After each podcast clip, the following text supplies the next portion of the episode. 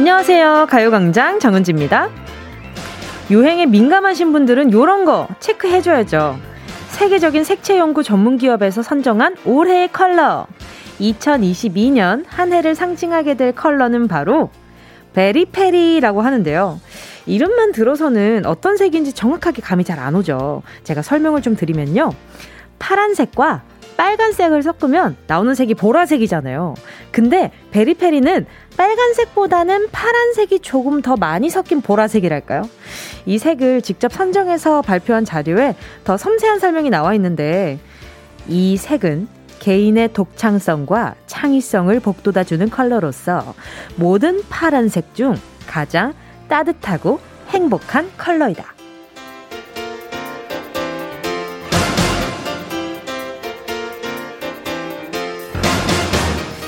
색깔 하나가 우리에게 꽤 다양한 기운을 가져다 주는 것 같죠? 그러고 보면 우리에게도 자신만이 표현할 수 있는 각자의 색이 있잖아요. 여러분은 자기 자신이 어떤 색이라고 생각하세요? 그럼 저는요, 혹시 저를 보면 어떤 색이 떠오르시나요? 1월 4일 화요일 정은지의 가요광장 시작할게요.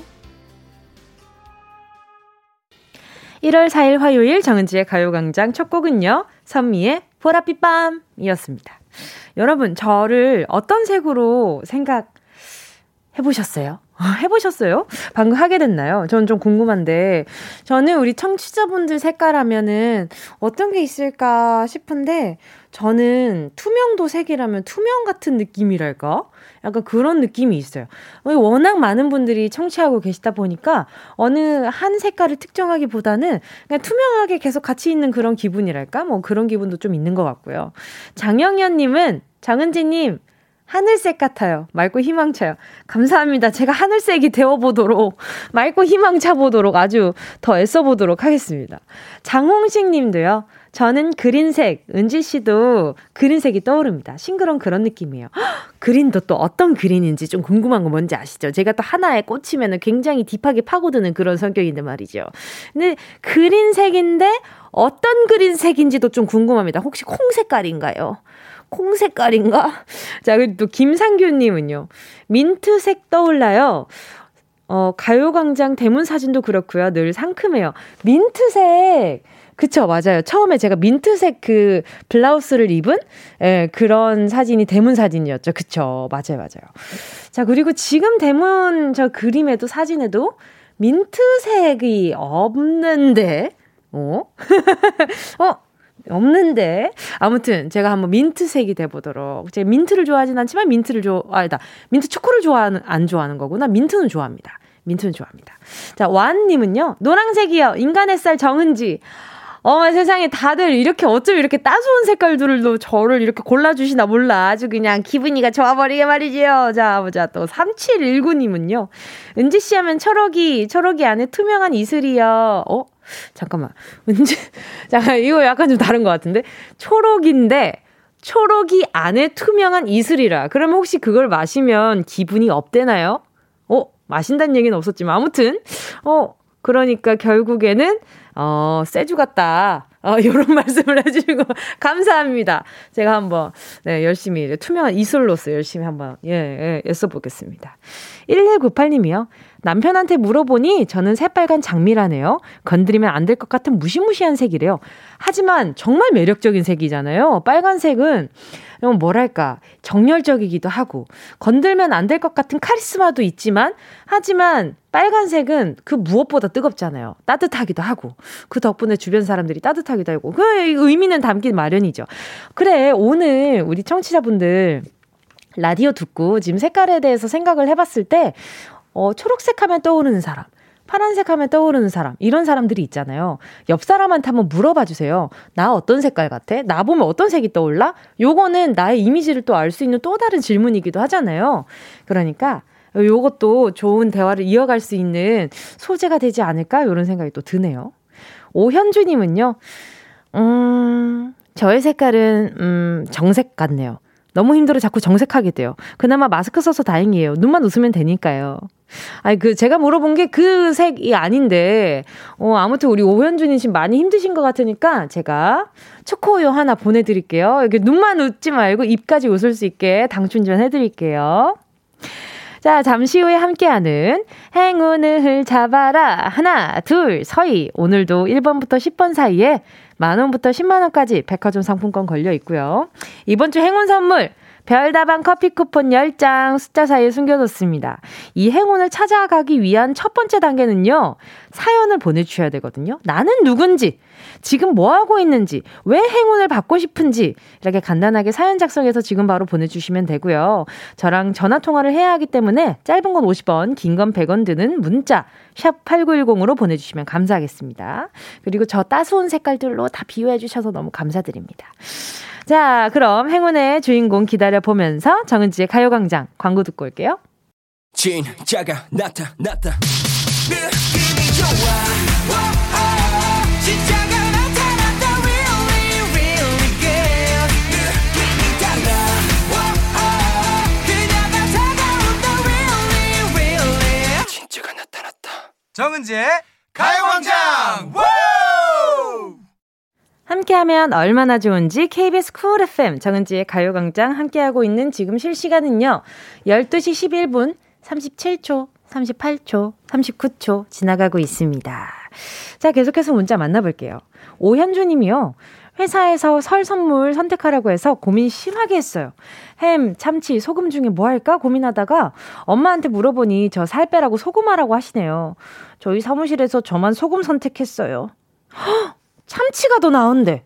그지 않아요? 저는 참치가 더, 어, 낫지 않나? 소금은, 소금보다는, 음, 뭔가 좀 더 그 참치가 가지고 있는 그 담백함이 더 끌린달까? 아무튼, 네, 건강한 선택하신 거니까 잘하셨어요. 햄도 맛있고, 참치도 맛있고, 소금도 다 좋죠, 뭐.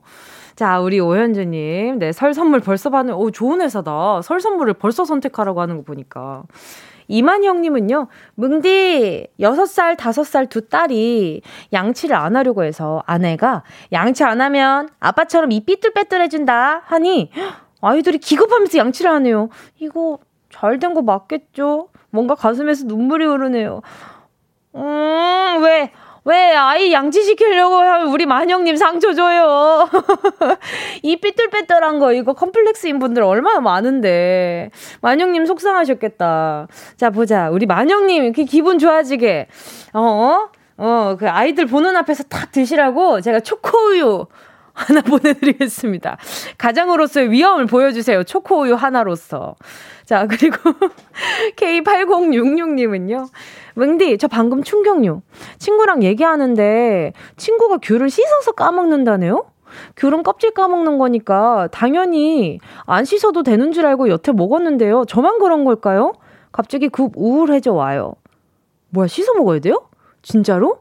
이거 근데 이거는 case by case 아닙니까? 사람 사람 따라 굉장히 많이 달라질 것 같은데 뭔가 그 손이 깨끗하더라도 귤 껍질에 묻어 있는 이런 것들 때문에 조금 지저분하다고 느끼시는 분들은 씻어 먹는 거, 이거 선택적인 거죠. 8066님, 저도 놀라지 마세요. 저도 안 씻어 먹습니다. 예, 저도, 저도 안 씻어 먹어요. 예, 그럼요. 그, 어, 이거, 아줌마 이거 얼마예요? 뭐 여쭤보고, 아, 이거 얼마니까? 이거 하나만 먹어봐도 돼요? 이러고 이제, 어, 이거 맛있다 먹어볼래? 그때 귤 씻습니까? 안 씻어요. 이거 그냥 먹으면 됩니다. 아무튼 저는 그래요. 이건 뭐 이렇게 뭐 오피셜한 건 아닙니다. 박영민 님은요. 어제 퇴근길에 치킨을 사갔는데요. 아내가 오늘부터 다이어트 하는데 치킨 왜 사와? 이러는 거 있죠. 그래놓고 저 때문에 다이어트 실패했다고 치킨을 거의 다 먹더라고요. 닭다리도 혼자 두 개 다 먹고, 아하. 이거 아니죠. 이선 넘었네. 아무리 부부끼리라도 지켜야 될 선이 어느 정도는 있어요. 미, 미세하게 있어요. 거기에 이렇게 치킨 다리 두 개 다 먹는 거는 선 넘은 거예요. 약간 좀 선을 넘었어요. 이건 하나씩 해야죠. 왜 닭다리가 두 개예요? 하나 니 거, 하나 내 거 하라고 이렇게 닭다리가 두 개인 건데 말이죠. 어, 우리 아내분, 아내분 다음에 닭다리 탐내면 요거 드시라고 요거 드릴게요. 요거, 요거. 저기 뭐야. 어? 저기, 곤약 쫀디기 보내드릴게요. 자, 가요광장 퀴스트 여러분의 신청곡으로 채워가고 있습니다. 가, 함께 듣고 싶은 노래 문자로 신청해 주시고요. 짧은 문자 50원, 긴 문자 100원 드는 샵8910, 콩과 마이케인 무료예요. 어머, 0554님이요. 자야, 자야! 올해 백수되고 처음으로 듣네요. 그것도 침대 이불 안에서. 백수된 건 슬프지만 이불 밖이 위험한 이 계절에 이 이불 속에서 가요광장 듣는 건 정말이지 너무 행복한 거. 반갑습니다. 오늘 처음 놀러 오셨, 오셨나봐요. 알겠습니다. 백, 올해 백수되고 처음으로 듣는다고 하셨는데, 알겠습니다. 올해 이제 4일밖에 안 됐잖아요. 그죠? 이제 곧 또 우리 054님 바빠지면 또 못 들을 수도 있으니까 에너지 드링크 미리 보내드려 놓을게요. 자, 그럼 노래 들을까요? 노래 듣고 행운을 잡아라. 하나, 둘, 서희 들을게요. 휘인의 water color.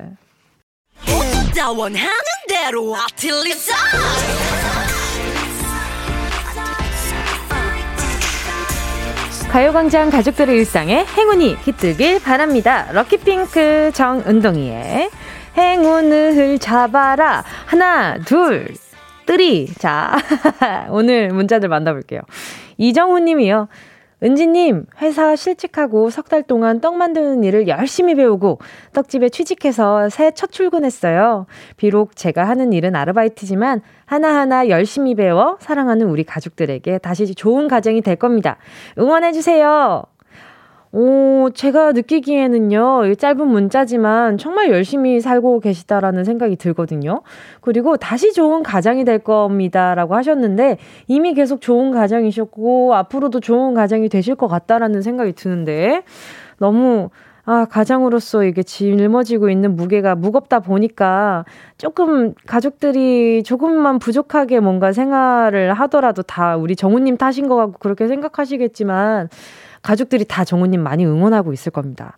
자, 저도 응원 보내드리는 김에 치킨 4마리까지, 예, 좀 같이 보내드려 볼게요. 요거 가족들이랑 같이 드세요. 화이팅! 예, 이 떡도, 떡 진짜 좋아하는데, 이거 무슨 떡 맛이 많이 드시나, 요즘? 새해니까 좀 백설기 이런 거 드시려나? 또 이렇게 깨끗한 느낌으로.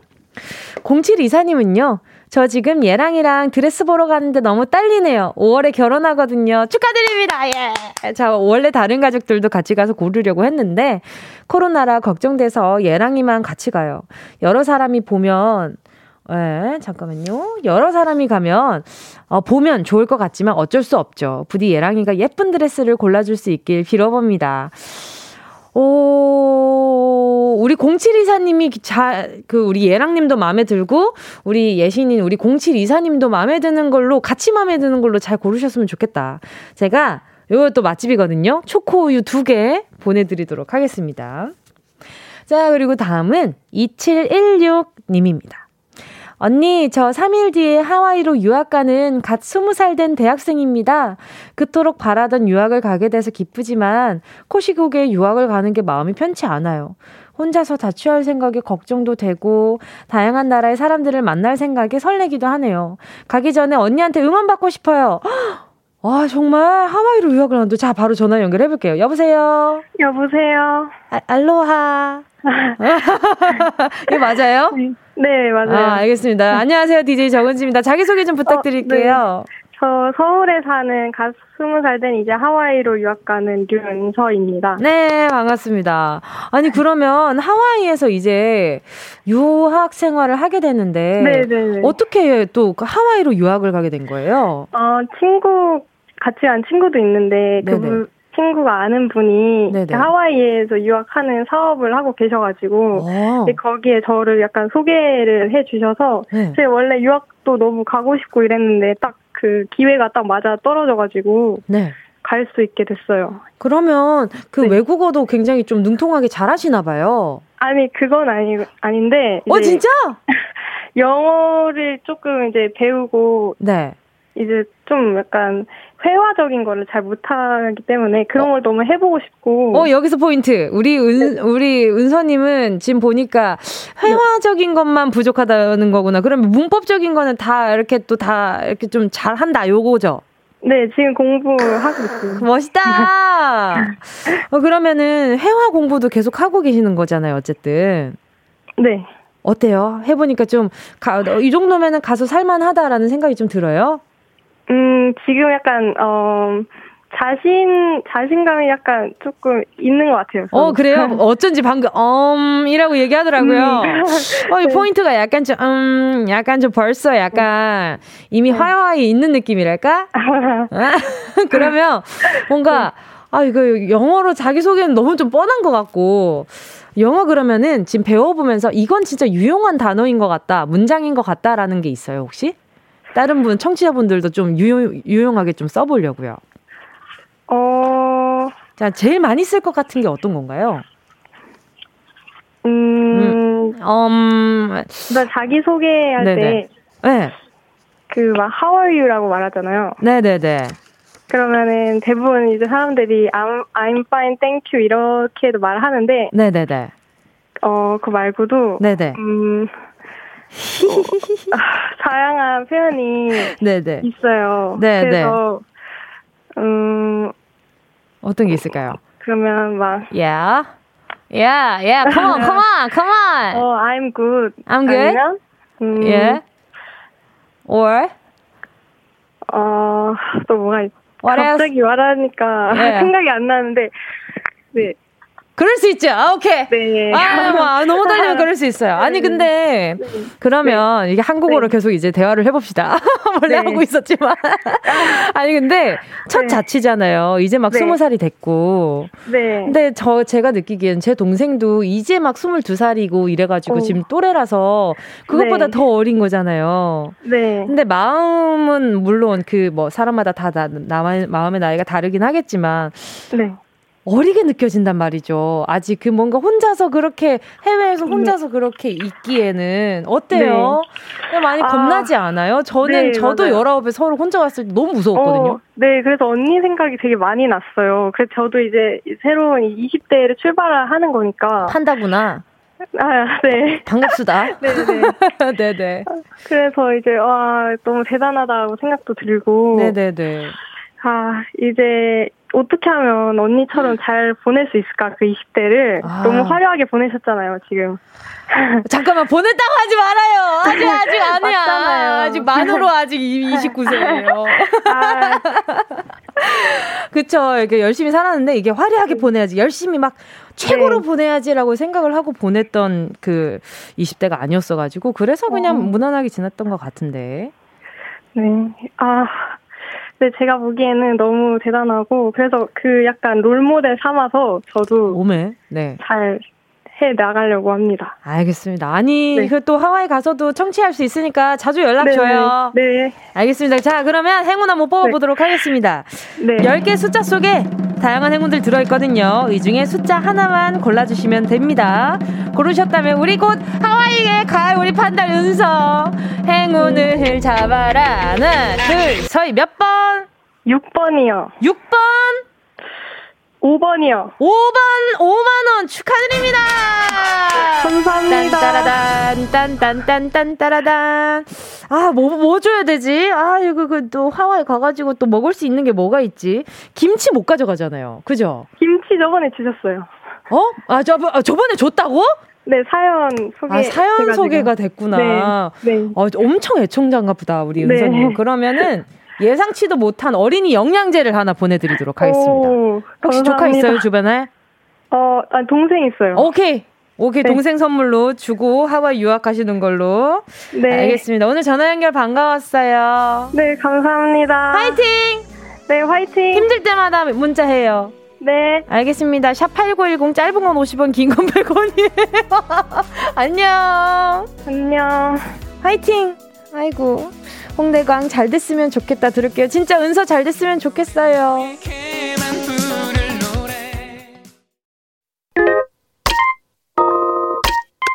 Yeah, I love you, baby. No, 없이 또 지나칠 뻔한 소중한 이야기. 너란 영혼의 비타민. No 즐거운 에너지. 참 재미있는 guarantee man. 맘대로 멜로디로 엄지짓게 elevate. 이 사인은 잡힌 반가움 하나의 oasis. 채워져 한가득 이리와 모두. 지금 당장 let me hit you. I know I love you, baby. 정은지의 가요광장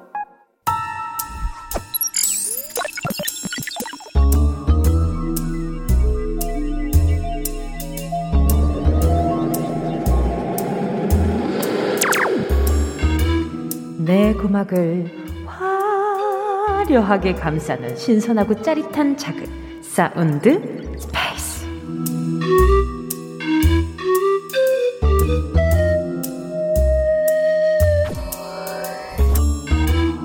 지금부터 온 우주의 기운을 모아 모아 모아 모아 모아 소리에 집중을 해봅니다. 들린다, 들린다, 소리가 들린다.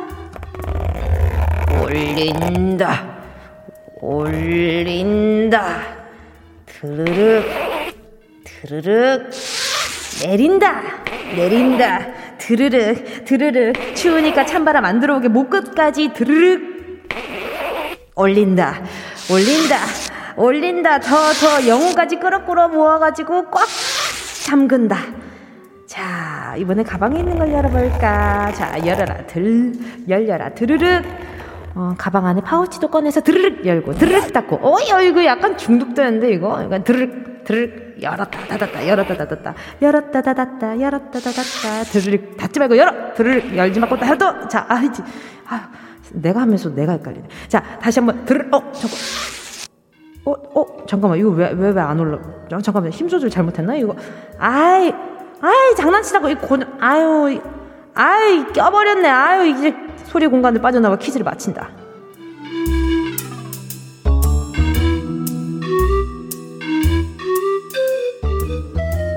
여러분, 잘 들으셨나요? 오늘은 무언가를 올렸다 내렸다 하는 소리인데요. 패딩, 치마, 바지, 가방, 파우치에 달려 있는 거고요. 손잡이를 잡고 쭉 올리면 닫히고 쭉 내리면 열리는 건데요. 바지에 달려있는 이것이 열리면 아 대문 열렸다 라고 표현하기도 합니다. 자 오늘의 정답 두 글자 눈치채신 분들 어 대문 아닙니다. 대문이 정답 아니고요. 어 요게 힌트입니다. 오늘의 정답 두 글자 눈치채신 분들 문자번호 샵 8910으로 지금 바로 보내주시고요. 짧은 문자 50원, 긴 문자 100원, 콩과 마이케이는 무료. 소리탐험 신비의 세계 sound space에 이어진 노래는요. 싸이의 나팔바지였습니다. 오늘 소리는 무언가를 올렸다 내렸다 하는 소리였는데요. 옷이나 가방에서 쉽게 찾을 수 있고 손잡이를 잡고 올렸다 내렸다 하면 톱니 같은 게 서로 맞물렸다가 떨어졌다가 하면서 열, 열었다 닫아를, 닫았다를 할 수 있습니다. 자, 이 소리 다시 한번 들려보실래요? K7509님이요. 새해도 역시 오답으로 시작한다. 정답. 테이프 뜯는 소리. 자, 다시 한번 들. 아, 이, 어, 이거 뭐, 여기 커버가 안 되네요. 땡. 자, 제이윤님은요. 풍선 부는 소리. 자, 들어볼게요. 아, 풍선을 못 불었네요. 풍선 부는 소리가 아니라 풍선 불다 실패하는 소리라고 네, 디테일하게 적어주지 않으셨기 때문에 탈락. 자, 이혜종님은요, 코 고는 소리. 자, 들어볼게요. 아, 이게 무슨 코 고는, 자, 다시. 아, 이게 무슨 코 고는 소리예요. 코 이렇게 걸면 숨 어떻게 쉬어요? 코, 코 이렇게, 이렇게 굴면 안 되지. 아니면 이렇게 면봉으로 조금 많이 좀 뚫어주셔야 될 것 같은 그런 소리예요. 자, 오늘의 정답은 지퍼였는데요. 둥지님이요. 지퍼 올렸다 내렸다 하는 소리야. 울 엄마 표현으로는 자꾸. 이 경상도 분들이 이렇게 얘기하지 않나? 이게 자꾸, 자꾸 내려간다, 자꾸. 이거 자크라고 얘기를 하기도 하고요. 자꾸라고 얘기도 하기도 하고요. 오, 이거는 저는 제가 어렸을 때 듣던 거라서 다른 지역에서도 쓰는지 모르겠지만 아무튼 자꾸라고. 자크, 자크, 자꾸, 자꾸. 자꾸가 자꾸 내려간다. 뭐 요렇게 네.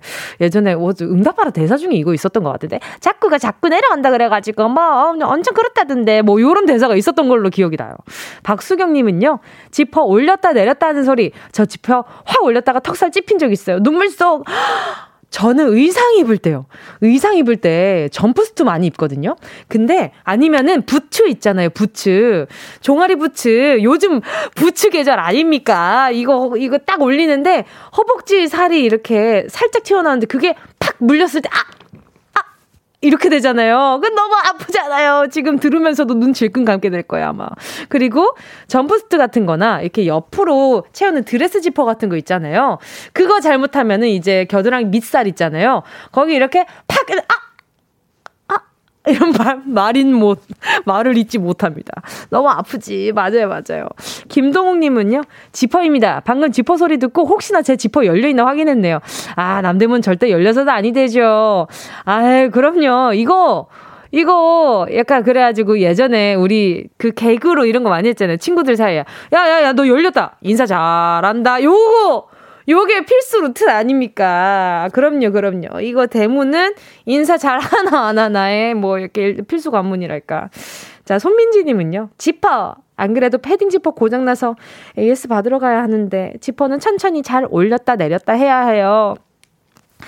저 이거 있잖아요. 패딩 그 뭔가 패딩이나 옷이나 그 옷이 그 끼어가지고 갑자기 옆에 있는 게 맞물려 들어가가지고 안 될 때, 그때 이제 그거 열어볼 거라고 옆에 있는 그 천을 살짝 잡아 당겼는데 그 천이 직 되면 이 그거 이제 지옥 시작이지. 아 이거 어떻게 잠깐만 이거 어떻게 빼야 되지? 근데 심지어 벗어서 볼 수 있는 것도 아니야. 옷 입은 채로 봐야 되잖아요. 목 떨어집니다. 아 너무 목 아파. 목 아파져요. 맞아요. 그리고 그럴 때 있잖아요. 지퍼가 분명히 다 내렸다 생각하고 올렸는데 밑에서부터 열리기 시작했을 때. 갑자기 밑에서부터 뭐지? 왜 양쪽으로 지퍼가 갑자기 이렇게 모래시계처럼 맞물려 있지? 뭐 요렇게 될 때.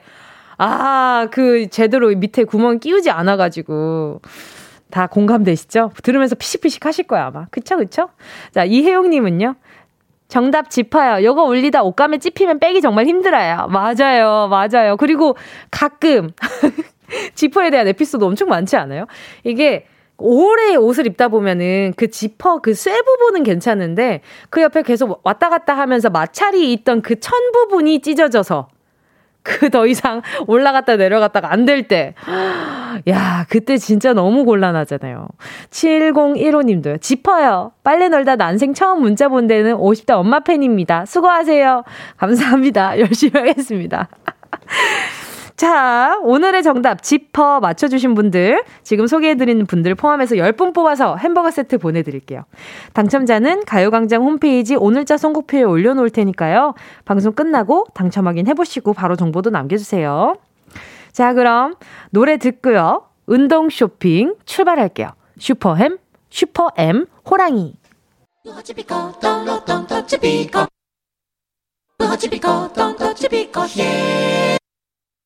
예. 꼭 필요한 분에게 가서 잘 쓰여라. 선물을 분양하는 마음으로 함께합니다. 운동 쇼핑. 오늘은요, 잊을만 하면 문 두드리고 찾아오는 운동 쇼핑 단골 손님 모셔왔습니다. 바로 김치 세트인데요. 왜냐? 우리는 김치 없이 못 살아. 정말 못 사는 한국인이잖아요. 그거 아시죠?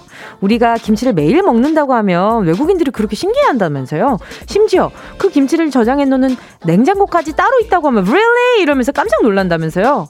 우리가 이렇게까지 김치 러버가 될 수밖에 없는 이유 다들 아시죠? 김치는요. 그냥도 먹고 끓여도 먹고 부쳐 먹고 볶아 먹고 먹는 방법이 그야말로 무한대니까 먹고 또 먹어도 안 질리거든요. 자, 그런 의미에서 어떻게 김치를 먹어야 맛있게 먹었다고 소문이 나는지 잘 아시는 분들 뭐 예를 들면 본인만 아는 김치 레시피를 보내주셔도 좋고요 뭐 어떻게 나만의 먹는 방식이 있다 하시는 분들 뭐 그런 이야기 보내주셔도 좋습니다 어떻게 먹어야 김치를 맛있게 먹는지 그 방법을 아시는 분 네, 오늘 다섯 분 추첨해서 김치 아낌없이 보내드리겠습니다. 사연 보내주실 곳은요. 문자번호 샵 8910, 짧은 건 50원, 긴 건 100원, 콩과 마이케이는 무료. 순식간에 치고 빠지는 운동 쇼핑. 오늘의 선물은요, 김치 세트였습니다. 자, 오늘 운동 쇼핑 선물 받아가실 분들 한번 만나볼게요. 손예진 님이요. 김치는 고구마 위에 올려 먹어야 맛있어요. 그리고 카레 먹을 때도 김치 올려 먹는 게 바로 국물 아니겠어요? 오, 어, 너무 뻔하니 뭔가 이렇게 뭐 클리셰 같은 이 레시피를 보내주셨는데 말이죠. 하지만 이것이 굉장히 정석적인 것이기 때문에. 이게 뭔가 약간 이 클래식한 이것이 주는 이 뭔가 입안의 감칠맛. 아, 먹고 싶다. 아무튼. 근데 카레에 김치 올려 먹는 거, 이게 그 또 외국인 분들이 들으면 깜짝 놀라시겠지만은 이건 진짜 국룰이 맞거든요. 예, 예 맞아요, 맞아요. 우리 손예진님 하나 가져가시고요. 2397님은요, 김치볶음밥을 해서 냉장고에 있는 시원한 김치 꺼내 와서 그 위에 올려 먹으면 따뜻한 김치 차가운 김치 콜라보랍니다. 이 김치에 미쳐있는 민족이죠. 맞아요. 최고입니다. 김치 최고. 어, 우리 거 최고. 자, 2397님. 네, 김치. 요거, 요거, 요거. 요거, 요거 하나 보내드릴게요. 마음우사님은요? 저요, 저요. 피아에, 어? 피자에 김장김치 돌돌 말아. 한 입에 쏙 넣으면 진짜 끝내주죠. 대신 입이 커야 해요. 잠깐만. 피자에 김치를 올려서, 어?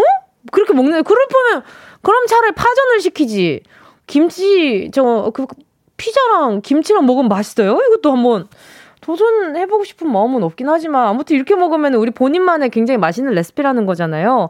어, 이렇게까지 김치에 진심일 일이라고요? 짱이다. 근데 이거 무슨 마음인지 아, 갑자기 알겠다. 해외에서 뭔가 오랫동안 치즈 먹고 있으면은 괜히 그 우리 그 뭔가 약간 김치를 뭐 매일 먹던 그 익숙한 사람들은 아 뭔가 매콤하고 깔끔한 거 먹고 싶다. 근데 아 뭐 먹지 하면은 뭐든지 다 김치를 올려 먹거든요. 아 맞아요. 어 저 해외에서 그 스테이크 굳이 시켜가지고 그 위에 김치 올려 먹은 적 있어요. 어, 뭔지 알죠? 뭔지 알 거야. 다들 아실 거예요.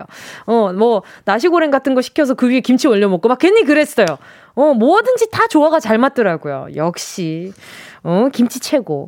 자, 아무튼 김치 세트 받으실 다섯 분 명단은요, 가요광장 오늘자 선곡표에 올려놓을게요. 방송 끝난 뒤에 확인하시고요. 선물방에 정보 꼭 남겨주세요.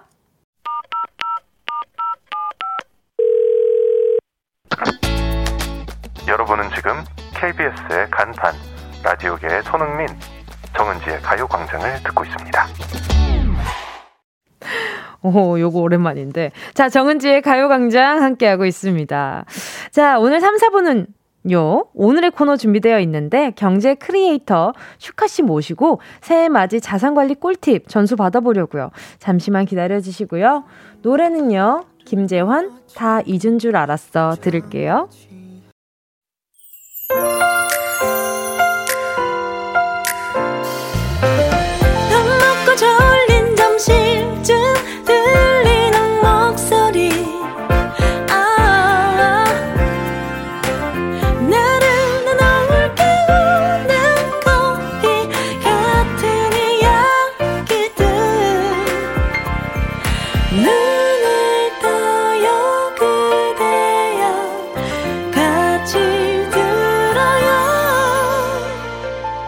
정은지의 가요광장 봄이 와 꽃을 피우고 여름이 와 기억이 녹아내려도 KBS 쿨 FM 정은지의 가요광장 3부 첫 곡으로요. K1223님의 신청곡 에픽하이의 춥다 함께 하셨습니다. 보일러를 항상 외출 모드로 해놔서 방바닥이 냉골입니다. 발바닥 닿을 때마다 발이 시려서 대신 밍크 담요 깔아뒀더니 푹신하니 따뜻하네요. 에픽하이 춥다 신청합니다. 아하, 그죠. 이게 그 외출 모드로 해놓으면은 이렇게 좀 동파 방지로 해서 요즘 외출 모드로 많이들 나가시잖아요. 근데 갔다 왔을 때 좀 훈기가 좀 이렇게 훈훈했으면 좋겠다 하시는 분들 많으실 텐데 저는 차라리 방바닥이 조금 냉골인 걸 좀 더 좋아하는 편인 것 같아요. 발바닥이 뜨거우면 아무것도 하기 싫어. 집안에서 움직이기가 싫어요. 그러면은 어 자꾸 집안일이 밀리기 때문에 그 있잖아요. 방바닥 발바닥이 따숩잖아요. 그러면 잠깐 엉덩이 좀 붙여볼까? 이러고 앉아. 어, 뜨뜻한데 잠깐 등 좀 붙여볼까?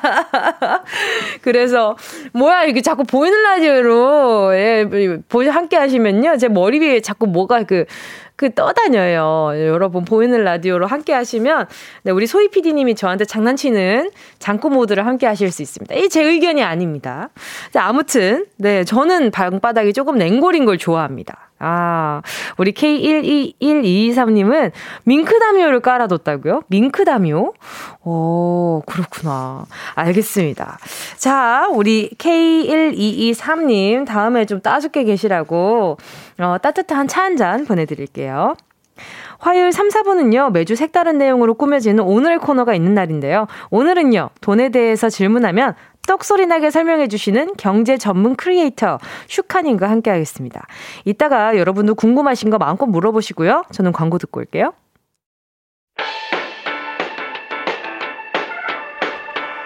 이 라디오 그냥 듣기나 깜짝마요 18910 대목원 50원 긴건 100원이고요 잠기 위에 누워서 KBS KBS 같이 들어볼까요 가요광장 정은지의 가요광장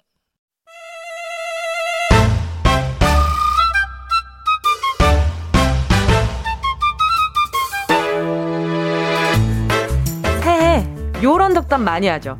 여러분, 부자 되세요. 근데 말이죠. 다들 부자가 되라고는 하지만 내가 뭘 어떻게 해야 부자가 될 수 있는지는 알려주진 않더라고요. 그래서 오늘 그 방법을 알려줄 금 같은 분을 모셔왔습니다. 화요일 오늘의 코너 귀여운 월급으로도 부자 될 수 있는 꿀팁을 알려주실 슈카님과 함께하겠습니다.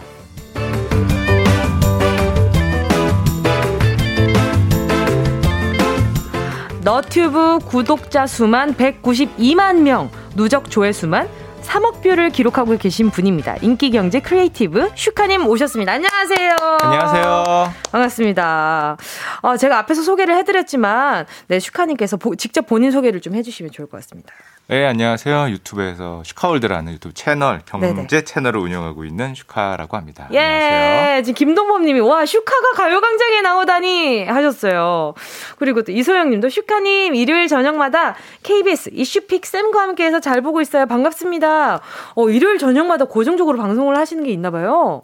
제가 패널로 나오죠. 아하. 쌤을 모시고 쌤 이야기를 듣는 패널로 나오죠. 야, 어 역시 어쩐지 그 이 방송 준비하실 때 여유가 엄청 있으시더라고요. 오늘도 뭔가 이게 표정이나 이렇게 하실 아, 때도. 그랬어요? 네. 어, 역시 이게 190... 나이가 한 살 더 드니까 철이 드는 것 같습니다. 어, 아, 그, 이제 4일밖에 안 지났는데요. 이제 4일밖에 안 지났는데. 급속히 철이 들고 아, 있습니다. 아, 철이 좀 급속히 들으셨구나. 예, 알겠습니다. 예. 김정희님은요, 이열 슈카님 바쁘신 분인데 슈카월드 구독자라 더욱 반갑 반갑. 아유, 정희님 감사합니다. 와, 또 현조님도 오늘 방송만 들으면 올해 부자 될 수 있나요? 저 메모할 준비도 다 했어요. K7509님도 슈카님 앞머리가 쉼표 머리네요. 하셨어요. 네, 오늘도 어, 지금 예. 굉장히 멋있게 세팅을 하고 와주셨습니다. 물 좀 발랐더니 쉼표가 됐네요. 아니, 그리고 또 오늘 슈카님이 가요광장 2022년 시작하고 처음으로 모시는 special guest거든요. 오. 네, 그리고 또 보이는 라디오도 이렇게 예. 또 함께하고 계신데 말이죠. 많은 분들 또 보이는 라디오로도 함께 해주시면 좋을 것 같아요. 슈카라는 의미가 좀 궁금해졌어요. 혹시 어떤 아. 의미를 담고 있나요?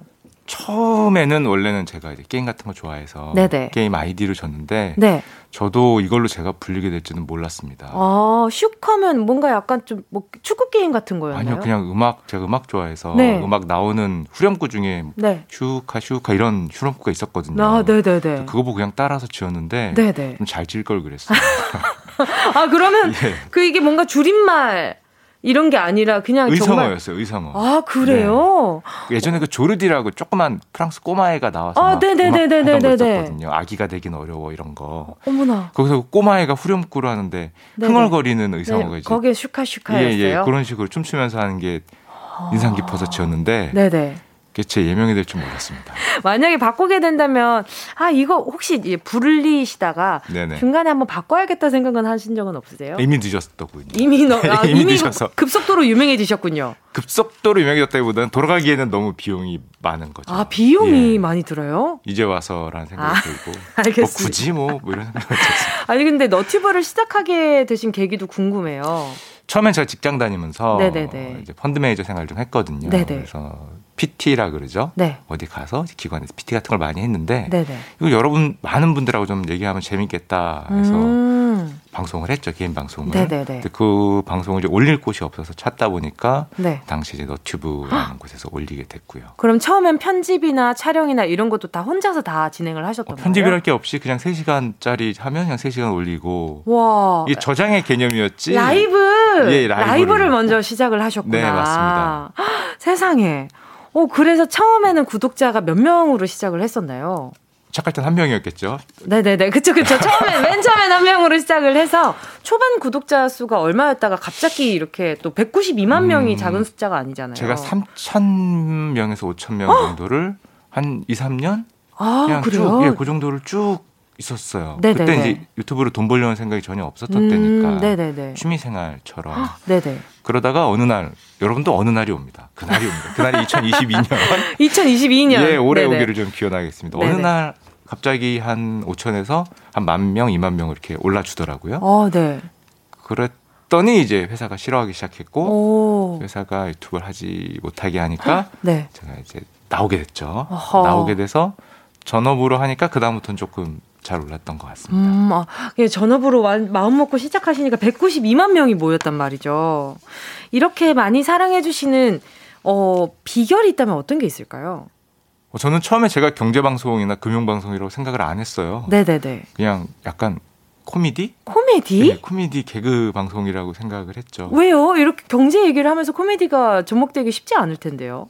경제 얘기도 듣다 보면 웃겨요. 그래요? 그리고 주제를 꼭 경제 한정 짓진 않으니까 아. 재밌는 얘기를 하는 곳이죠. 재밌는 얘기를 하는 곳. 네네. 제가 이제 바탕이 출신이 그쪽이다 보니까 네. 그런 얘기가 좀 많이 올라오긴 하는데 음. 그냥 재밌는 얘기를 하는 채널이다 보니까 재밌게 좀 봐주시면. 어, 예를 들면 어떤 재미있는 건지도 조금 궁금해요. 어떤 부분이 어떤 이야기가 조금 재미있나요? 뭐 온갖 얘기를 할 수 있죠. 예를 들면 올해 서른 살 되신 분들 서른 살 좋을 것 같아요. 뭐 이런 얘기 할 수도 있고요. 아, 굉장히 포괄적이구나. 네네. 네, 주제가. 그, 네. 아, 그런가 보. 아, 그리고 이경숙 님이요. 와, 슈카님 너튜브 진행하실 때 목소리랑 다르시네요. 신기하다 하셨어요. 너튜브 진행할 때 목소리요? 네네. 너무 목소리가 커질 텐데. 어 그래요. 그러면은 네. 살짝 뒤로 가셔가지고 평소 톤. 예, 여러분 은지 씨 안녕하세요. 뭐 아. 아 조금 더 힘세지시네요. 예, 톤이 훨씬 네. 올라가죠. 아, 이 정도. 괜찮습니다. 마이크 예. 저 충분히 조절해드릴 수 있습니다. 어, 뭐 예. 개그 concept이나 이제 네네네. 이런 게 되니까 어. stand-up 코미디 비슷하기 때문에 아. 네, tension이 굉장히 올라가게 됩니다. 아 감사합니다. 아, 감사합니다. 네 계속 텐션 올려주시면 좋을 것 아, 같습니다. 텐션 올려서 할까요? 네 너무 아, 좋습니다. 네, 아, 지금 너무 좋아요. 제 앞에 엔지니어님이 KBS 작업 예. 그, 이거, 이거 장비 비싼 거라 가지고. 아, 저또 연예인 앞에 긴장이 돼서. 아, 제가 무슨 그냥 그냥 옆집 예, 옆집 동생이라고 생각해 주시고 편하게 얘기해 주시면 좋을 것 같습니다. 자, 그러면 말이죠. 아직도 어, 구독 안 하신 많은 분들이 청취하고 계실 수도 있잖아요. 그럼요. 그래서 네. 지금 요즘 또 자기 PR 시대 아닙니까? 또 우리 슈카 님이 어, 유튜브 채널 홍보를 한번 하신다면 어떻게 하실 수 있을까요? 아, PR 시간이요? 네, PR 시간입니다. 아, 긴장됩니다. 오늘 왔던 시간 중에 가장 긴장이 되는 게 아닌가? 아유, 아유. 네, 네. 유튜브 채널, 축하월드라는 채널을 운영하고 있고요. 네네. 실제로는 라이브 영상을 대부분 다 찍고 있고, 어, 제가 주장하기는 뭐 약간 개그 채널이다. KBS 네. 뭐 요즘에 뭐 네. 개그 프로 많이 없어지고 있는데 네, 유튜브 와서 볼 수 있는 개그 채널이 아닐까라고 생각을 합니다. 재밌는 얘기 많이 하시니까 네. 많이 하니까 네. 오셔서 보시면 재밌지 않을까 네. 생각합니다. 알겠습니다. 자, 어, 제가 봤을 때는 정말 순수히 본인 피셜이실 것 같은데 이 느낌이 약간 좀 개그 프로라는 것이 자체가 재밌어요. 그죠? 아니야 재밌는데 개그라는 말 자체가 뭔가 네네. 약간 아 어떨지 너무 궁금하네요. 그 저는 이제 오늘 가가지고 한번 정주행을 해봐야 될 것 같습니다. 아니, 지금 또 워낙 사랑받는 경제 creative시잖아요. 그래서 주변 지인들한테 재테크 관련해서 질문을 정말 많이 받으실 것 같거든요. 제일 많이 하는 질문들이 어떤 건가요? 많이 하는 질문이요? 네네. 어, 이 코인 사야 돼요. 형 내 거 어떻게 뭐 이런 질문들 많이 어떤 게 오를 것 같아 뭐 이런 네, 것들이죠. 어떤 게 올 것 같아. 종목 하나만 네네. 줘. 뭐 이런 얘기도 많이. 그럼 조금 명쾌하게 알려주시는 편인가요? 아니면 알아서 해 어, 편이신가요? 나도 망했는데 그 얘기를 하니까 참 가슴이 아프다 이런 얘기를 많이 하죠. 그좀 곤란하. 갑자기 추천을 했는데 그 상대방이 원망을 한 적도 있나요? 추천 자체를 잘 하지 않게 돼요. 아, 왜냐하면은. 이 변동성이라는 게 있기 때문에 예를 들면은 뭐 저 같은 경우에 한 5년 기다리겠다, 뭐 3년 기다리겠다 생각하고 종목을 추천을 했다고 치면 네. 그 다음 날 빠질 수 있지 않습니까? 그렇죠, 그렇죠. 이제 투자자들은 이제 변동성으로 받아들이는데 실제로는 받아들이는 사람은 아니 전문가가 추천했는데 다음 날 빠져? 이제 아! 바로 톡이 오는 거죠. 아. 우리 이런 사이였니? 이러고 톡이 오고. 그렇죠. 아이고 네. 참이 돈이 야속하긴 한데 말이죠. 자 오늘 2022년 자산관리 꿀팁. 작고 소중한 내 재산으로 돈을 모으려면 어떻게 해야 되는지 슈카님이 알려주실 거니까요. 평소에 재테크에 대해서 궁금하셨던 것들 마음껏 질문해 주세요. 아, 이거, 아, 이런 거 물어봐도 되나 싶을 정도로 아주 기초적인 질문도 대환영이거든요. 자신있게 용기 내서 손, 이거 손 안 들어도 돼요. 그냥 뭐 익명이잖아요. 얼굴도 안 보이고. 그러니까 샵8910으로 제가 대신 질문을 해드리도록 할 테니까 우리 청취자분들 제 뒤에 숨으세요. 네, 문자번호 샵8910, 짧은 건 50원, 긴 건 100원. 오늘 사연 소개되신 분들 중 추첨을 통해서 커피 쿠폰 보내드리도록 하겠습니다. 자, 그럼 노래 듣고요. 슈카님과 이야기 계속해서 이어갈게요. 던 Money. 던의 Money 함께 하셨습니다. KBS 쿨 FM 정은지의 가요광장 경제 전문 크리에이터 슈카님과 함께하고 계십니다. 자, 지금부터는요, 슈카님한테 새해를 맞아 재산을 관리하기 위해서 우리가 어떤 걸 알고 있어야 되는지 키워드를 하나씩 들어보려고 합니다. 아, 저도 노래 나가는 동안 슈카님과 대화를 하는데, 아, 질문할 게 많이 생기네요. 이, 이 잠깐이라도 이거, 이거 여러분, 이거 꿀팁 좀 알아, 알아가셔야 되지 않겠습니까? 저는 우리 청취자분들 덕분에 일렬에서 네, 꿀팁을 받아가고 있는 영광을 누리고 있습니다. 빨리 문자 보내주시고요. 자, 일단, 어, 키워드를 하나씩 들어보려고 합니다. 첫 번째 키워드는 어떤 키워드인가요? 예, 제가 항상 좀 많이 얘기를 하는 게 있는데요. 첫 번째 키워드는 저는 자산 배분을 얘기하겠습니다. 자산 배분이라 요게 또 쉽게 말하면 자산을 나눈다라는 뜻인 건 알겠는데 네네. 요 말을 조금 더 쉽게 설명해 주신다면 어떤 걸까요? 그냥 어렵고 뭐 쉽게 말하면 자산 배분이고 네네. 결론적으로는 내 재산을 어디에 둘지에 대한 계획을 세워라. 어. 계획을 갖고 있어야 된다. 어디에 둔다라는 말씀이 네. 뭐 어느 은행 아니면 어느 통장 어떤 어떤 어, 의미일까요? 그것도 두는 거죠. 음... 나는 그런 거 두는 거 없어. 나는 계획이 없어라고 하시는 분도 잘 생각해 보면 내 돈이 네. 은행에 있던 그쵸. 그쵸. 뭐 적금에 있던. 그쵸. 아니면 집에, 집 안에 금고에 있던. 야, 좋은 데 있네요. 좋은 데 있죠. 좋은 데 있던. 저는 없습니다만. 이제 뭐 예. 부동산에 있던. 네 네 네. 어, 원지 씨가 없을 것 같진 않지만. 아, 아니, 금고는 없습니다. 아, 금고요? 아, 예, 금고는, 금고는 없습니다. 예, 예. 예. 아니면 뭐 저기 산에 묻어 두던. 예. 어디에 뭐 마늘밭에 두던. 아, 모든 게 방법이 배틀인가요? 지금 네, 어디 예. 두는지 지금. 네, 어딘가에 두던지 더 있어요. 아, 그런데 그쵸. 그거를 내가 어떤 우리가 우리 경제 생활을 하는 데가 한 네. 70, 80까지 한다고 치면은 거의 50년, 음. 짧으면 뭐 40년, 50년, 길면 60년까지 두는데 특별한 계획 없이 두는 네. 경우가 많이 있습니다. 음, 근데 우리가 마치 수영장에 들어갈 때 이제 물장구 치는 법 모르고 네. 그냥 네. 들어가면 좀 고생을 하듯이 50년, 40년 내 재산을 어딘가에 두는데 특별한 계획이나 특별한 생각 없이 뒀을 경우에 네. 굉장히 수익률적으로 금융 금융적으로 좀 부족할 수가 있겠죠. 그렇죠. 좀 잘 두자. 그 그쵸? 기간 동안 어떤 계획을 가지고 이런 게 일종의 자산 배분이라고 할 수 있습니다. 어, 그럼 예를 들면은 좋은 어, 잘 둔다는 의미는 또 어떻게 달라질 수 있을까요? 우리가 중요한 게 결국 길게 봐서 수익률이 중요하잖아요. 그쵸. 우리가 은행 예금으로 구구장창 둔다 그러면 요즘 같은 때는 한 1에서 2% 정도를 음, 기대할 그쵸. 수 있잖아요. 근데 장롱에 두면은 그쵸. 0%죠. 그렇죠. 예. 아, 그러니까 금리가 조금 붙는 통장에 넣어두는 것이 좋다라는 말씀이신 거죠?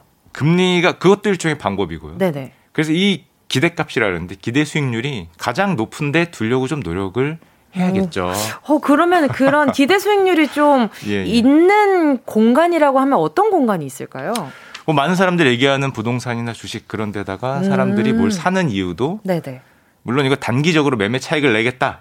라고 뛰어드는 용감하신 그, 분들도 그 계시고 흔히들 말하는 단타라고 하나요? 그거 그거를 예, 네네네 네, 맞죠. 사자의 심장으로 아, 사자의 심장. 뛰어드시는 분들 있습니다. 나는 해낼 수 있다.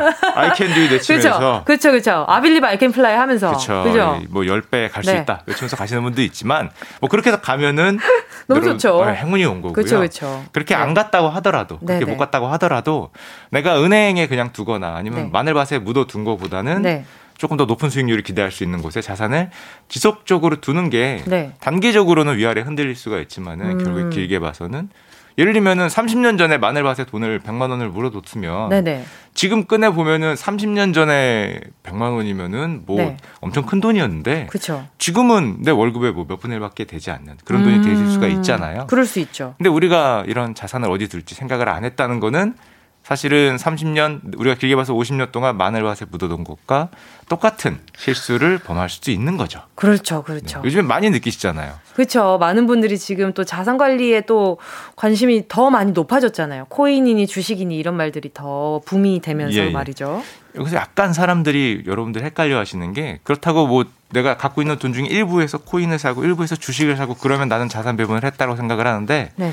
여기서 제가 말씀드리는 자산 배분은 그 수영장에 내 손가락이나 네. 발가락 담그는 게 아니라 네. 내 수영장에 몸이 들어가야 되잖아요. 그렇죠. 들어가서 수영을 하는 그렇죠. 그 방법을 얘기하는 거지. 내가 손가락 조금 담그고 아니면 발가락 조금 담근 다음에 오나 수영을 배웠어 이제 바다에 들어가도 돼라고 아, 얘기하는 큰일 납니다. 조금 다르죠. 위험할 수 있죠. 그러면은 네. 지금 아 이거 배분율을 약간 요거 여쭤보고 싶은데 말이죠. 지금 아직 이제 사, 저에게 30초 의 네. 시간밖에 아, 30초 없어가지고. 30초 만에 얘기 드리겠습니다. 어 정말요? 네. 네. 사실 이 주식이나 이런 금융이나 자산 배분이 어려운 이유가 여기에 있습니다. 사람마다 이 느끼는 배분율이 다르거든요. 아, 그렇죠. 그래서 어려워요. 일반적으로 여러분들 젊다면 조금 높은 비중으로 네. 위험자세 비중을 높이도록 해야 더 길잖아요. 아하. 나이가 조금 있으시고 안정됐다면은 그렇죠. 조금 낮출 수 있겠죠. 그럼 요, 예, 요 디테일한 얘기를 계속해서 4부에서 이어가 보도록 하도록 하겠습니다. 여러분, 감질 나시죠? 4부에서 만날게요.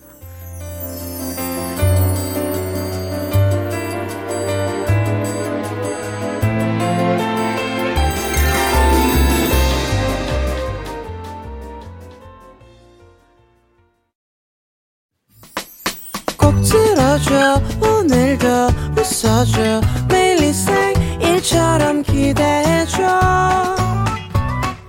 기분 좋게 힘나게 해줄게. 잊지 말고 내일 또 들러줘. 또 어딜 가게 오늘만 기다렸단 말이야. 정은지의 가요광장. KBS 쿨 FM 정은지의 가요광장. 오늘은요, 우리 경제 전문 크리에이터 슈카님과 함께하고 있습니다. 자, 아까 전에, 네, 자산 배분에 대해서 이야기를 하고 있다가 네. 어느 정도 배분, 어느 비율로 음. 배분하면 좋을지에 대한 질문을 드렸었어요. 그런데 이게 살짝 맛보기만 정말 정말 손가락만 담그고 지금 방금 나왔는데 어느 정도 비율이면 좋을까요? 어, 음. 네, 제가 만약에 20대로 만약에 돌아간다면 네. 20대로 이제 초반으로 돌아간다면 왜 20대를 강조하시는 건지 모르겠지만 어, 말이죠. 그러게요. 갑자기 30대 되신 분이 계신다 그래서 저 아직 5일 전에는 20대였습니다. 20대 초반으로 돌아간다면 저 같으면은 한 네네. 70, 80% 했을 것 같아요. 어, 7, 80% 정도요? 예, 그 정도 비중을 이제 우리가 흔히 위험 자산이라고 얘기를 하는 음, 투자 자산에 넣었을 네. 것 같아요. 그럼 20%로 생활을 하고요? 아, 번 돈에? 아, 전 재산을 얘기해. 번 돈에는 네네. 자기 생활비를 제외한 대부분을 많이 넣겠죠. 음. 20대면은 실제로 돈 필요할 때까지가 좀 시간이 많이 남았잖아요. 아. 좀 많이 넣는 게. 지금 생각하면 제가 20대일 때가, 오, 뭐, IMF 지나가고, 그 다음에 네. 그 잠깐 나이가 나오네. 어, 어, 어, 어 그 저한테 나이 공개 가실 때가 아닌 것 같은데. 아, 좋은 나이입니다. 좋은 네, 나이. 그럼요, 그럼요. 네, 돌아보면 다, 다 좋은 네, 나이입니다. 예, 그럼요, 뭐, 그럼요. 타컨버블도 지나가고 해서 네, 지나 갖고 보면은 네네네. 굉장히 많은 기회가 있었어요. 아, 사실은. 아, 그래요? 네, 그때 뭐 부동산을 샀어도 그때 뭐를 샀어도 네. 지금이면은 거의 한 20년이 지나면은 네. 다 좋은 거잖아요. 그렇죠, 여러분들도 그렇죠. 20대 지금 다 비싸 보이지만 네. 결국에 20년 뒤를 생각해 보면은 그때가 쌌다. 그때가 쌌다. 아, 그때 사둘 걸 그랬다. 아, 라고 말할 때 가장 싸더라. 그렇죠. 느끼게 되죠. 하지만 중요한 건 지금 그때가 쌌다고 하지만은 돌아보면 그때가 아 그때가 가격이 저렴했지라고 하더라도 지금 당장엔 비싸다는 거죠. 맞아요. 그게 제일 포인트죠. 사실은 좀 네. 가슴이 아파요. 네네네. 많은 분들한테 아, 지금 조금 뭔가 자기가 하고 싶은 걸 하지 말고 못하게 음. 하고 이렇게 투자를 하라고 얘기하는 거니까 음. 좀 미안한 말이긴 하죠. 그렇죠. 우리 젊은 분들한테는 네. 얼마나 하고 싶은 게 많고 그렇죠. 할게 많고 결국에는 선택적인 거니까 만약에 그러면은 월급 일단은 어 본인이 할 수 있는 최대치로 그 투자를 하는 게 좋은 건 아니잖아요. 무리하면 안 되죠. 무리하면 안 되죠. 아, 예, 무리하면 절대 무리하면 안 되죠. 넘어집니다. 아, 그러니까요. 그러면 안 되니까. 투자에 가장 중요한 게 그러니까요. 너 멀리 뛰는 것도 있지만 네. 안 넘어지는 거예요. 좀 사이즈에 맞는 신발을 신어야 되잖아요. 한 번 넘어지면 네. 잘 돌아오기 힘든 게 또 이쪽입니다. 아, 무서운 말을 들었어요. 너무 크게 다쳐요. 너무 크게 다쳤어요. 예, 안 다치는 거를 최일의 제일의 목표로 네. 예, 삼고 가는 게 제일 좋습니다. 그러면 비율적으로 했을 때 그러면은 명확하게 몇 대 몇 정도면 좋을 것 같다라는 그런 기준은 없는 거예요? 보통 나이대로 얘기를 많이 해요. 네네. 20대는 한 7, 80%, 뭐 30대는 뭐 한 60, 60%뭐 정도. 40대 넘어가면면 점점 이렇게 자꾸 30대 할 때마다 저를 지그시 보시 예, 예, 뭐 알겠습니다. 저 30대 맞습니다. 예, 예. 예. 몇 오, 몇십 대세요? 저요? 네. 다음 질문이 어떤 거예요? 다음 질문은요. 예, 예. 좋은별 799님께서 자, 네. 어, 슈카님 학교 다닐 때 어떤 학생이었나요? 저요? 네. 중고등학교 때는 완전 모범생이었습니다. 어, 그러셨을 것 네. 같아요. 대학교 때 완전 놀았고요. 오, 그래요? 그건 또 의외인데요? 그때는 공부를 안 하셨던 거예요, 그러면? 때요? 네. 정신 못 차렸죠. 아, 그렇게 놀아도 보셨기 때문에 지금 이렇게 또 열심히. 제가 10년 정신 못 차려서요. 네, 큰일 날 뻔 했습니다. 어, 그래요? 네. 어떤 거에 그렇게 정신을 못 차리셨나요? 게임?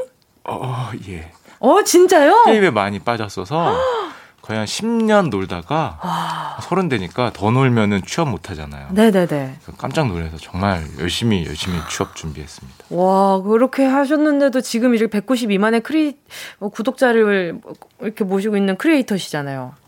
그러게 어떻게 살다 보니까 은지 씨 앞에서 이런 얘기를 하게 됐어요. 여러분 연예인 만나고 있습니다. 아, 아닙니다. 저도 연예인 만나고 있습니다. 자, 이제 새 자아 관리, 자산 관리를 위해서, 자아 관리래. 자산 관리를 위해서 우리가 알아야 될 두 번째 키워드 만나볼게요. 어떤 거죠, 슈카님? 저는 올해 같은 경우에 많은 분들이 여기 관심이 좀 있을 거로 생각해요. 네. 현재 네. 좀 어려운 표현이지만 네. 기준금리란 거를 인상하는 시기입니다. 오, 지금 저희가 방송을 그 방학 맞은 초등학생 친구들도 많이 듣고 있을 수 있거든요. 네네. 지금 요즘 초등학생 청취자분들이 많이 늘었어요. 네.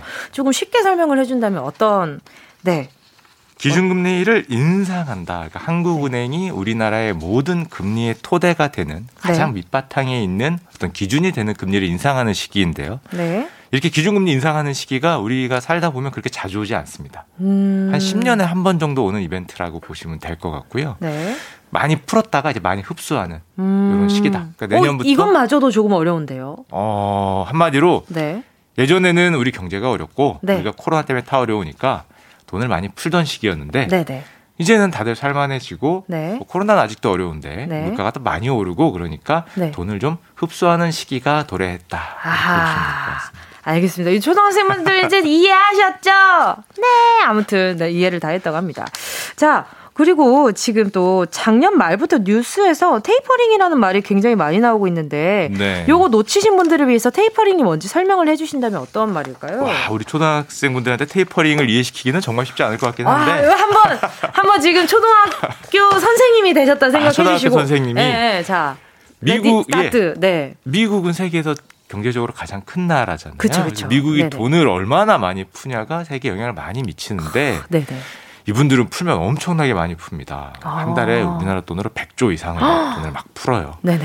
근데 이거를 너무 많이 푸니까 이제는 안 풀 때가 됐다 하고 돈을 흡수합니다. 네. taper 약간 좁게 만들다 이런 뜻이 있거든요. 음. 이걸 테이프 감다 뭐 이 뜻으로 생각을 많이 하시는데 뭐 비슷하게 생각하셔도 되고요. 그렇죠, 그렇죠. 감아들이는 거죠. 아. 돈을 다시 흡수하겠다. 그게 영어로는 tapering이라고 합니다.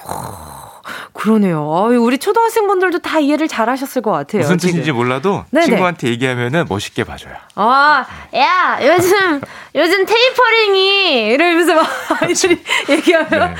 네. 네, 아무튼. 있어 보입니다. 그러니까요. 예. 좀 아, 있어 보일 거예요. 자, 이쯤에서요. 노래를 듣고 계속해서 좀 이야기를 이어나가면 더 좋을 것 같아요. 아이유의 코인 들을게요.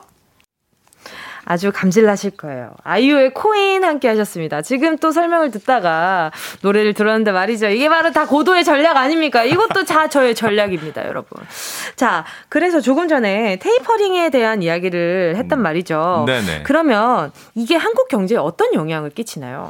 보통 기준금리를 올렸다, 네. 테이퍼링을 한다. 네. 그러면 유동성이라는 거, 돈을 그쵸? 흡수하는 거잖아요. 네네네. 그렇다 보니까 이제 자산 가격 상승률이 조금 둔화될 가능성이 보통 있다라고 얘기를 많이 하죠. 우리나라로 치면 대출 금리가 오르는 거죠. 아하. 좋은 말로 좋은 음. 이야기를 하자면 예금 금리도 오릅니다. 아하. 아하. 뭐든지 다 올라가면 뭐 비슷하게 다 올라가는 거죠. 맞춰서 그죠. 그래서 이제 부동산 투자하는 분들은 굉장히 좀 많이 와닿으실 거예요. 음. 부동산은 막 몇 억씩 빌 은행에서 돈을 빌려 갖고 사잖아요. 그쵸, 그쵸. 대출 금리 오르기 시작하면은 조금 가슴이 아픈 시기로 갈 수도 있겠죠. 그렇죠. 그러면은 어떤 좀 이런 부분에 있어서 금리가 인상될 때 우리가 주의해야 할 점이 있다면 어떻게 좀 조심을 하면 좋을까요? 아무래도 우리가 축제로 치면은 이제 흥청망청 쓰던 시대에서 이제 축제 뒷정리를 약간 하는 느낌이 있거든요. 어. 그래서 일반적으로는 조금 조심할 필요가 있다 얘기를 많이 합니다. 어. 아무래도 흥청망청 할 때야 분위기 네네. 올라가고 막 텐션업 되면서 좋았는데 그렇죠. 노래가 이제 꺼지면은 네네. 그때서야 이제 뒷정리를 할 수가 있기 때문에 네네네. 조금 작년 재작년에 비해서는 좀 정, 정돈된 듯한 그런 음. 모습을 좀 볼 수가 있다는 얘기를 많이 하죠. 알겠습니다. 자 지금 4117님이요. 슈카님 덕분에 주식 계좌가 따뜻합니다라고 보내주셨어요. 이거 꿀팁을 좀 많이 보내주셨나봐요. 저도 이, 이거 지금 봤는데요. 네네네. 제 계좌는 안 따뜻한데요. 어떻게 따뜻해졌는지 신기할 따름입니다. 네. 아니 근데 이렇게 또 그 슈카님 덕분에 주식 계좌가 따뜻해졌다고 하는데 또 슈카님은 예. 또 반대로 또 계속 차갑다고 하시는 게 예, 여기 들어올 때 봤는데 오늘도 차갑더라고요. 어떻게 된 노릇인지 오늘 기운이 좀 많이 낮더라고요. 예, 예 빨리 좀 아픕니다. 네, 핫팩 좀 올려주고 싶네요. 자 배상만님이요. 친구가 은 재테크를 하면 좋다길래 채소마켓 같은 곳에서 은 기념 주화 같은 걸 구매하고 있어요. 이거 괜찮은 선택일까요? 아. 한숨을 한숨을 깊게 어, 쉬셨어요. 예, 한숨을 네. 약간 쉴 수밖에 없는 게 네네네. 은 기념주화 그러면 이제 우리가 흔히 말해서 오프라인에서 사는 거잖아요. 네, 그렇죠, 그렇죠. 저런 기념주화 같은 거는 당연히 가격이 네. 말 그대로 기념됐기 때문에 아...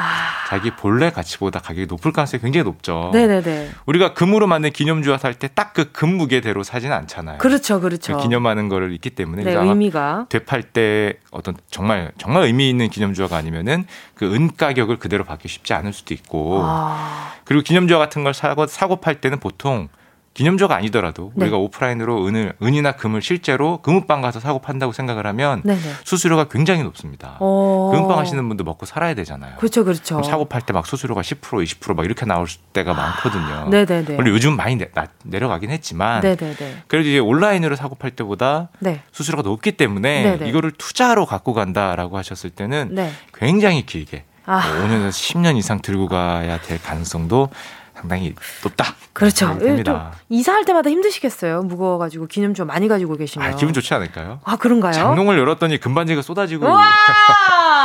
약간 캐리비안 해적 같네요. 아 좋습니다. 알겠습니다. 저 또 0523님이요. 주식을 살 때 무릎에서 사서 어깨에서 팔아라라는 말이 있는데 그 도대체 어디가 무릎이고 어디가 어깨인지 진짜 그 타이밍을 모르겠어요. 알아차리는 팁 좀 부탁드려요. 와, 저걸 알면은 네. 제가 떼부자가 됐는데. 아. 그게 못된 걸 보면은 정말 쉽지 않다. 네네. 아, 정말 쉽지 않다라고 네. 얘기가 들고 우리가 주식을 할 때 우리나라에서는 보통 박스라는 얘기를 많이 합니다. 와, 네. 어떤 박스 위아래가 갇혀 있는 데서 움직이는 경우가 주식의 특징이거든요. 대부분 아. 그렇게 움직이다가 네네네. 어느 순간에 올라가요. 그래서 음. 보통 박스에서 박스권 아래로 가격이 빠질 때는 공포를 많이 느끼죠. 근데 음. 보통 그때 좀 주식을 늘려라는 얘기를 많이 하고요. 네. 박스권 상단으로 좀 올라간다 싶으면은 조금 뭐 줄이는 비중을 좀 줄이는 이런 거를 오히려 말씀을 많이 드리지. 음. 무릎에 사서 어깨에 팔아라. 저도 그러고 싶은데 네. 정말 쉽지 않습니다. 차라리 지수 전체를 보면서 네네. 내려갈 때 좀 용기를 내고 음. 올라갈 때는 좀 탐욕을 줄이고 아. 그런 게 가장 쉬운 방법이 아닐까. 좀, 좀 비워야겠네요, 마음을 많이. 약간 어, 스님이라고 해야 되나? 아, 뭐, 신부님이라고 해야 되나? 이렇게 뭐, 탐욕을 좀 자기 절제를 그렇죠. 할수 있는. 나의 네. 절제 나에게 예. 약간 좀 마음의 수련을 하셔라. 네 맞습니다. 네 마음의 수련 하시면 좋을 것 같아요. 2842님은요 1인 자영업자인데 직장인과 다르게 수익이 매번 다른데 어떻게 저축 투자를 하면 좋을까요? 고정 지출은 일정한데. 이 고정 지출이 일정한데 지출보다 만약에 수익이 적을 경우가 있다면 그렇죠. 그거를 감안해서 투자 비율을 정하셔야 됩니다. 음. 만약에 내가 투자를 했다가 고정 지출 때문에 투자금을 회수하게 되면은 예를 들면 부동산을 팔거나 뭐 주식을 음. 팔아야 되면은 그 비용이 더 클 수가 있거든요. 그쵸. 그래서 항상 고정 지출보다는 조금 남을 수 있게 그런 돈 음. 여윳돈을 가지고 있는 게 물론 공격적인 투자 중요하지만 네네네. 필요하지 않을까 생각이 좀 많이 되죠. 또 1434님은요, 2년 전에 결혼한 신혼부부입니다. 신용대출이 있어서 열심히 갚는 중인데, 지금 신용대출을 다 갚는 대신 절반만 갚고, 절반은 미국 주식을 사려고 하는데, 어떨까요? 어, 많죠. 여러분들 많긴 하는데, 아하, 네. 일단 신용 대출이면 그 담보 대출 대비해서 금리가 네. 굉장히 높을 것 같아요. 얼핏 음, 들어도 네네. 아마 꽤 높은 금리로 받고 계실 텐데 네네. 그 금리 이상으로 주식이 남아야 되는 어려운 조건이 있습니다. 음. 그래서 욕심은 좀 나실 거라고 생각이 되는데 네네. 저 같으면 신용 대출을 좀 먼저 갚을 것 같아요. 아. 마이너스로 나가는 게 그쵸. 생각보다 큽니다. 음. 우리가 뭐든지 투자를 할 때는 왜 투자를 하라고 얘기를 하냐면은 네. 길게 봐서 남는 장사라고 얘기를 하거든요. 네, 네, 왜냐면 네. 예금을 넣어도 길게 봐서 2%라고 줘도 10년 넣으면 20%고 그죠.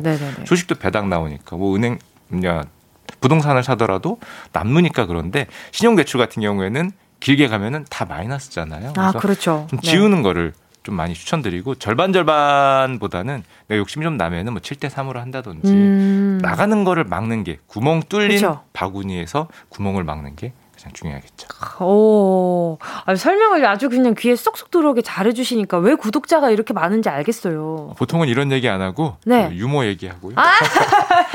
코미디 얘기하는데 어디 이런 데 나가면은 괜히 이렇게 좀 있어 보이는 얘기를 하게 돼서 아, 그래요? 심히 부담스럽습니다. 아, 아니요. 없어 예, 예. 보이게 얘기해 주셔도 좋아요. 저는 그런 거 더 좋아합니다. 아, 예. 알겠습니다. 아 근데 어떻게 말하셔도 다 있어 보이게 말씀하셔 가지고 아 정말 계속 또 질문을 드려 볼게요. 어, 자, 아 킴놀님이요.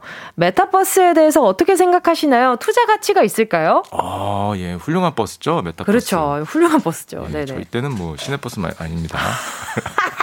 이런 얘기를 아, 보통 합니다. 아, 보통 이렇게 가기 때문에 이걸로 192만은 쉽지 네. 않았을 것 같은데요. 제 자신을 약간 잡아야 돼요. 어, 딴 데로 아, 가지 그렇죠. 않도록. 수련을 예, 하십시오. 예, 예. 알겠습니다. 네, 그 어떤 투자 가치가 얼, 굉장히 큰 아, 정말 파트잖아요. 어려운 얘기긴 합니다. 왜냐하면 메타버스라는 게 실제로 우리 눈앞에 지금 막 보이는 건 아니거든요. 그렇죠, 그 초기 형태, 아주 음. 초기 형태. 네네. 실제로 메타버스라는 것이 우리 사회를 지배하게 될지는 아직 아무도 모르죠. 그렇죠, 그 가능성에 투자한다고 보시면 되고요. 네. 그래서 저는 그 막연하게 메타버스를 투자하기보다는 요즘에 우리가 많이 하는 게 사실은 디지털 전환이라는 어떤 큰 흐름에 있습니다. 음. 우리가 디지털 속으로 들어가는 거죠. 그렇죠. 예전에는 배달을 우리가 가서 몸으로 포장을 받아왔다면 그렇죠. 이제는 전화로 아니면 디지털 세계에서 모든 걸 해결을 하니까 네네. 코로나 때문에 네네. 메타버스라는 굉장히 작은 주제에 집중 투자하시는 것도 물론 필요하겠지만 내 전 재산으로 치면은 디지털 전환에 오히려 좀 많이 투자를 하고 메타버스는 리스크가 굉장히 클 수도 있다. 어. 누가 성공할지 모르는 거잖아요. 그렇죠. 우리가 2000년대 닷컴 버블 시대로 돌아가면 음. 누구는 네이버, 네이버 기업 얘기해도 되죠. 누구는 네이버, 누구는 카카오가 아, 되지만 그래. 어, 안 됩니까? 아, 살짝. 네이땡 카카땡이 그렇죠, 되지만. 그렇죠. 예, 예, 알겠습니다. 아, 우리 피디님 또 피, 피디님 왜 피날 뻔했네. 아, 예, 예, 예. 가요광장에 예. 또 민폐를 끼칠 뻔했네. 아, 아닙니다. 그 정도까지는 아닙니다. 괜찮습니다. 네. 어떤 기업은 없어질 네네. 수도 있는 거니까. 그렇죠, 그렇죠. 감안을 해야겠죠? 알겠습니다. 자, 언니, 항상 이렇게 또 질문 드리고 싶은데 꼭 이렇게 또 시간이 벌써 인사를 해야 할 시간이 다가왔습니다. 자, 정은지의 가요광장 오늘의 코너.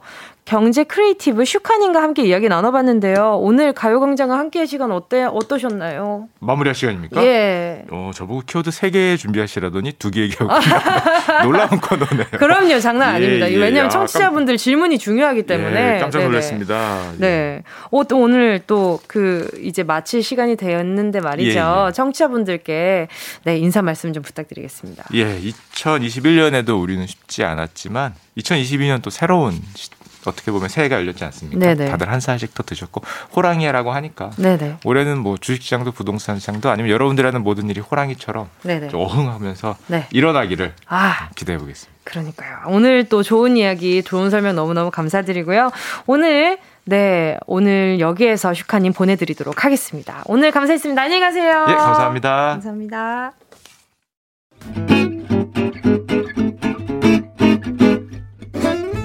정은지의 가요광장에서 준비한 1월 선물입니다.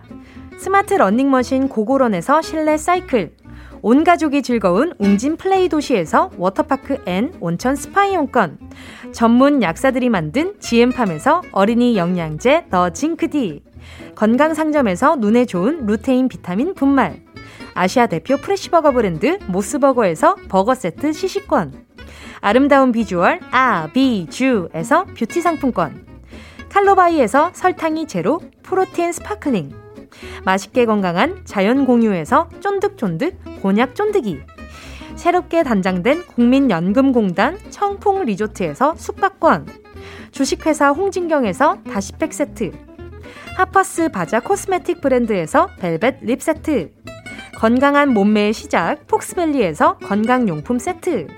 에브리바디 엑센에서 무드램프 가습기 국민 모두의 일상 파트너 국민샵에서 쇼핑몰 이용권.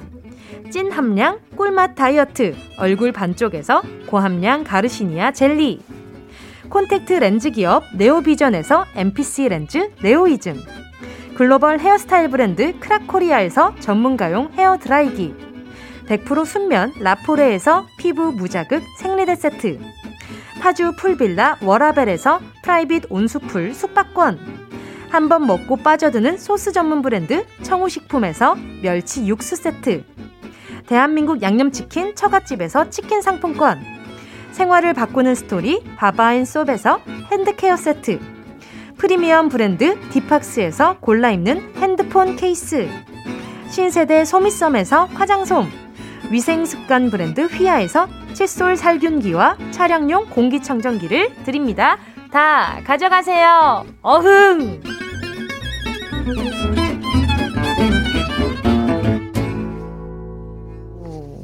1월 4일 화요일 KBS 쿨 FM 정은지의 가요광장 오늘도 함께 해주신 모든 분들 감사드리고요.